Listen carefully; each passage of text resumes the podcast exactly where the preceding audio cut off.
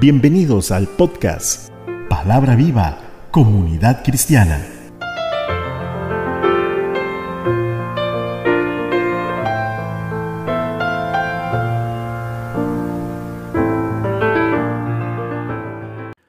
Siempre es mi deseo presentarte un mensaje de poder que te permita realizar cambios sustanciales en tu vida y conocer cada día el plan y propósito de Dios. Derrame, Señor, sobre nosotros sabiduría y entendimiento para conocer y aplicar tu palabra. Todo esto en el nombre de Cristo Jesús, nuestro Señor. Nuestro tema de hoy. Promesa de Dios en Isaías. El libro de Isaías nos presenta alrededor de 111 promesas. Es un libro que se escribió alrededor de 740 años a 701 años antes de Cristo. El libro de Isaías se escribió en una época de gran iniquidad y apostasía, y aborda acontecimientos de esta época, así como hechos que ocurrirían en el futuro. Quizá la parte más importante del libro de Isaías es el testimonio del profeta de que Jesús es el Cristo, el Santo de Israel y el Mesías prometido. Su nombre significa el Señor es salvación y esa idea se refleja en sus escritos. Isaías sirvió como profeta en Jerusalén durante los reinados de Usías, Jotán, Acaz, Ezequías y Manasés, del reino del sur, Judá. Isaías estaba casado y tuvo al, menos dos hijos. La tradición afirma que fue aserrado durante el reinado de Manasés, al igual que todos los profetas en el tiempo del Señor, que fueron muertos de una u otra manera, de una forma quizás bastante salvajes, e Isaías no fue la excepción. Esto tomado del diccionario bíblico. Y basado en esta narración y en algunos otros pasajes bíblicos, retomo las promesas de salvación que, que te llevarán a entender el plan de Dios desde 700 años antes de Cristo. Empezamos con Isaías 1.18. Dice, Venid luego, dice Jehová, y estemos a cuenta. Si vuestros pecados fueren como la grana, como la nieve serán emblanquecidos. Si fueren rojos como el carmesí, vendrán a ser como blanca lana. Si quisiereis y oyereis, comeréis el bien de la tierra.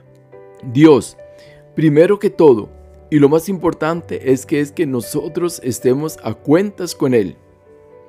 Lo que Dios ama es un corazón arrepentido, un corazón que reconozca su condición delante de Él, que se humille y confiese cada uno de sus pecados delante de Dios.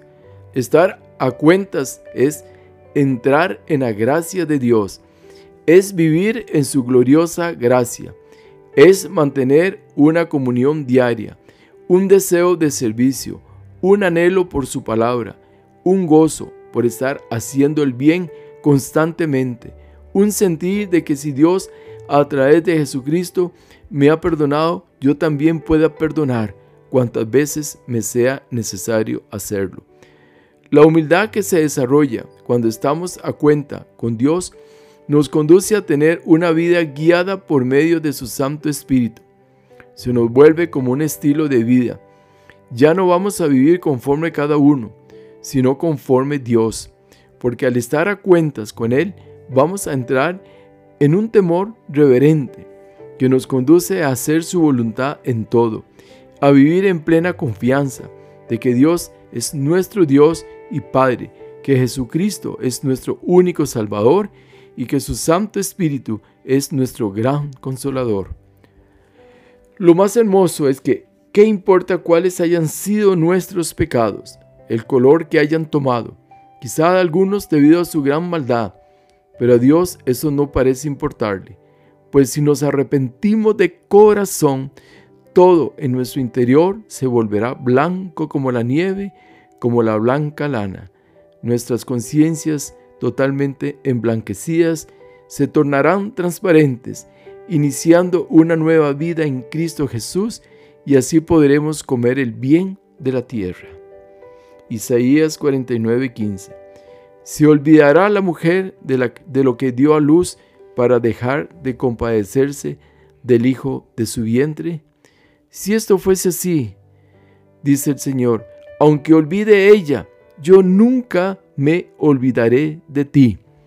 Esta promesa nos muestra su gran amor por sus hijos, pues Él siempre fiel, nunca, pero nunca se olvidará de cada uno de sus hijos, pues Dios es verdadero en sus promesas. Segunda de Corintios 1:20 dice, porque todas las promesas de Dios son en Él sí y en Él amén por medio de nosotros para la gloria de Dios. La salvación nos conduce a campos que van más allá del perdón de nuestros pecados. Isaías 53:4 dice, ciertamente llevó Él nuestras enfermedades, sufrió nuestros dolores, y nosotros le tuvimos por azotado, por herido de Dios y abatido. Mas Él herido fue por nuestras rebeliones, molido por nuestros pecados. El castigo de nuestra paz fue sobre Él, y por su llaga fuimos nosotros curados. Estos versículos son demasiado hermosos, lo que nos enseña que muchas personas han arrastrado enfermedades por años, pero cuando se viene a Cristo, Él nos sana y nos fortalece. Juan 9:11. Respondió él y dijo, aquel hombre que se llama Jesús hizo lodo. Me untó los ojos y me dijo, ve al Siloé y lávate. Y fui y me lavé, recibí la vista. Toda una vida de ser ciego, pero llegó el momento de encontrarse con Jesús y sus ojos fueron abiertos. Esa es la diferencia. Y Cristo es quien marca esa diferencia. Veamos Juan 5:5. Y había allí un hombre que hacía 38 años que estaba enfermo. Otro caso, 38 años de estar enfermo.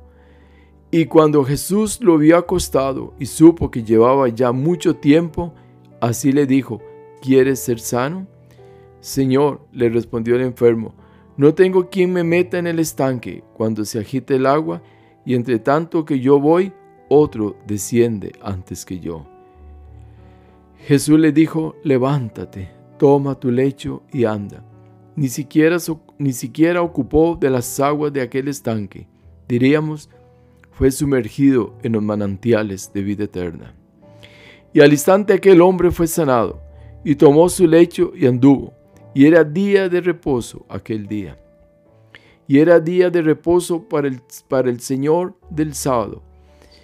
Él podía hacer lo que quería con el sábado. No olvidemos, Dios es soberano. Isaías 9:6 porque un niño nos es nacido, hijo nos es dado, y el principado sobre su hombro, y se llamará su nombre admirable, consejero, Dios fuerte, Padre eterno, príncipe de paz.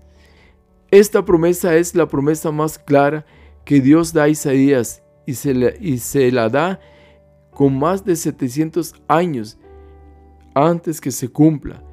Y ya hoy día hace 2000 años que se cumplió pero tiene una particularidad, la cual es que no deja de cumplirse, pues así como se cumplió en mí, también se cumplirá en muchos más, y en especial si en tu vida no se ha cumplido, este es el momento. Solo abras tu corazón a Dios y Cristo nacerá en tu vida.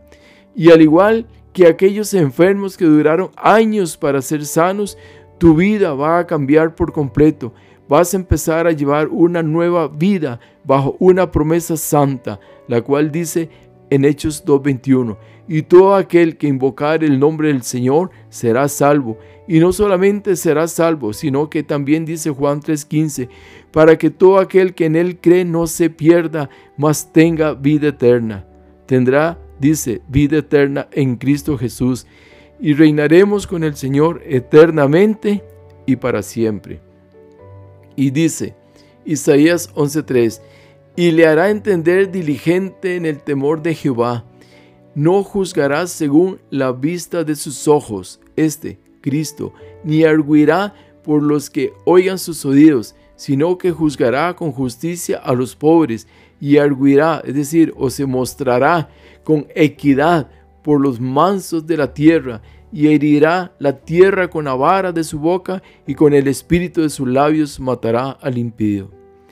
Y será la justicia cinto de sus lomos y la fidelidad ceñidor de su cintura. Si hay algo que nos enseña el venir a Cristo es aprender a desarrollar el temor a Dios, un temor reverente, no de pánico, sino de respeto y de confianza, que hoy día se ha perdido en gran manera. Este temor nos traerá sabiduría al corazón, algo que también parece escasear hoy en día. La Biblia es clara en, este, en esto cuando dice, Proverbios 1.7, el principio de la sabiduría es el temor de Jehová. Los insensatos desprecian la sabiduría y la enseñanza. La promesa que estamos hablando de Isaías 11.3 nos habla de su justicia, es decir, Dios, Cristo, siempre siempre serán justos por la eternidad, lo que nos da más confianza que al aceptar a Cristo en nuestras vidas estamos creyendo en un Dios que es justo y verdadero y que cumplirá todo lo que ha prometido. Y si hay algo que todos tememos es la muerte, pero en el Dios que hemos creído, ya esto no será un problema, pues su palabra dice, Isaías 25:8, destruirá a la muerte para siempre. Y enjugará Jehová el Señor toda lágrima de todos los rostros y quitará la afrenta de su pueblo de toda la tierra, porque Jehová lo ha dicho. Y se dirá en aquel día, he aquí, este es nuestro Dios, le hemos esperado y nos salvará. Este es Jehová, a quien hemos esperado. Nos gozaremos y nos alegraremos en su salvación.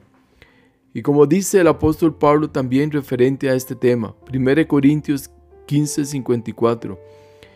Y cuando esto corruptible, es decir, nuestro cuerpo mortal, se haya vestido de incorrupción y esto mortal se haya vestido de inmortalidad, entonces se cumplirá la palabra que está escrita, sorbida es la muerte en victoria. Y 1 Corintios 15, 55 nos dice, ¿Dónde está, oh muerte, tu aguijón? ¿Dónde, oh sepulcro, tu victoria? Cierto, pero esta promesa se cumplirá hasta el fin de los tiempos. Apocalipsis 20:14. Y la muerte y el Hades fueron lanzados al lago de fuego. Esta es la muerte segunda. Apocalipsis 21:4 dice, enjugará Dios toda lágrima de los ojos de ellos, y ya no habrá muerte, ni habrá más llanto, ni clamor, ni dolor, porque las primeras cosas pasaron. Isaías 40, 28. ¿No has sabido, no has oído que el Dios eterno es Jehová, el cual creó los confines de la tierra, no desfallece ni se fatiga con cansancio, y su entendimiento no hay quien lo alcance? El verso 28 nos muestra quién es Dios, quién es Jehová. Nos muestra tres características. No, no desfallece, no se fatiga, no se cansa y su entendimiento no hay quien le alcance. Lo que significa que nuestro Dios es poderoso, grande, fuerte. Y no hay otro Dios como nuestro Dios, santo, puro, verdadero, misericordioso y justo. Pero no le basta con ser así, sino que comparte de su poder, de sus fuerzas. Él da esfuerzo al cansado y multiplica las fuerzas al que no tiene ningunas. Los muchachos se fatigan y se cansan, los jóvenes flaquean y caen, pero los que esperan a Jehová tendrán nuevas fuerzas, levantarán alas como las águilas, correrán, no se cansarán, caminarán, no se fatigarán. ¿Qué otro Dios puede hacer estas cosas? Solo hay uno, porque uno es. Isaías 44:6 nos dice, así dice Jehová, Rey de Israel y su Redentor, Jehová de los ejércitos. Yo soy el primero y yo soy el postrero, y fuera de mí no hay Dios. Que nadie nos engañe, que solo hay un Dios que nos dio a su Hijo y derramó de su espíritu sobre todos aquellos que le invocan, porque solo de un Dios como Jehová podemos recibir para poder dar. así como dice 1 Crónicas 29, 14. Porque, ¿quién soy yo y quién es mi pueblo para que pudiésemos ofrecer voluntariamente cosas semejantes?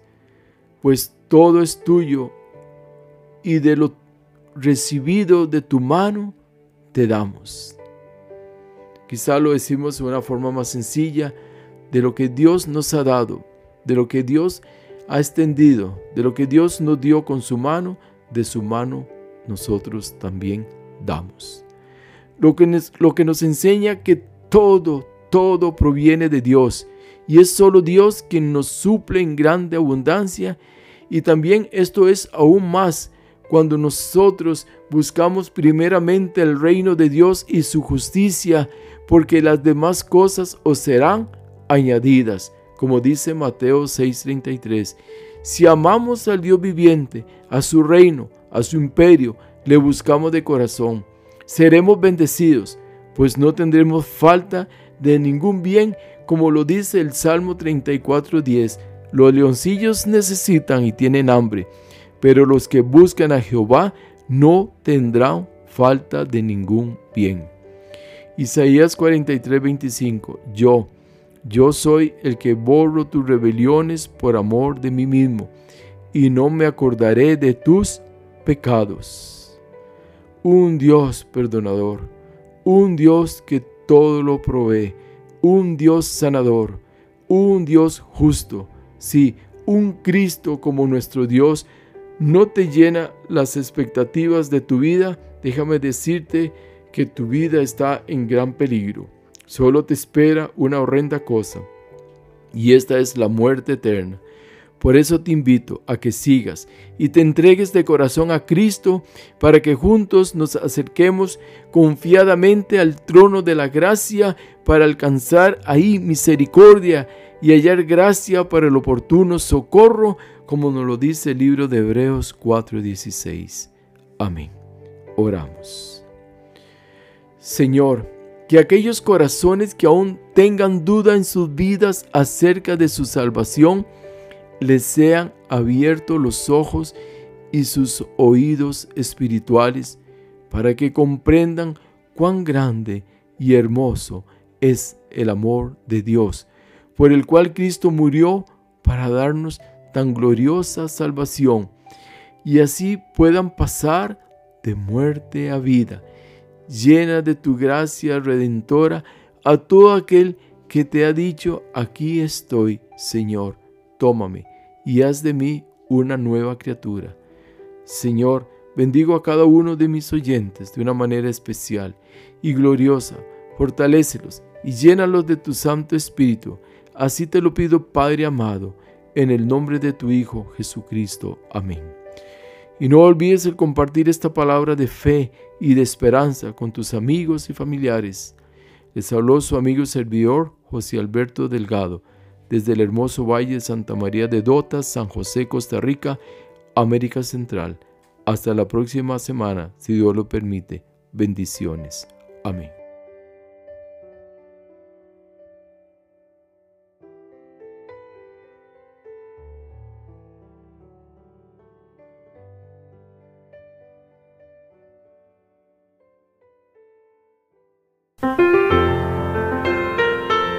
Muchas gracias por escuchar. Recuerde escribirnos al correo palabra viva comunidad cristiana arroba.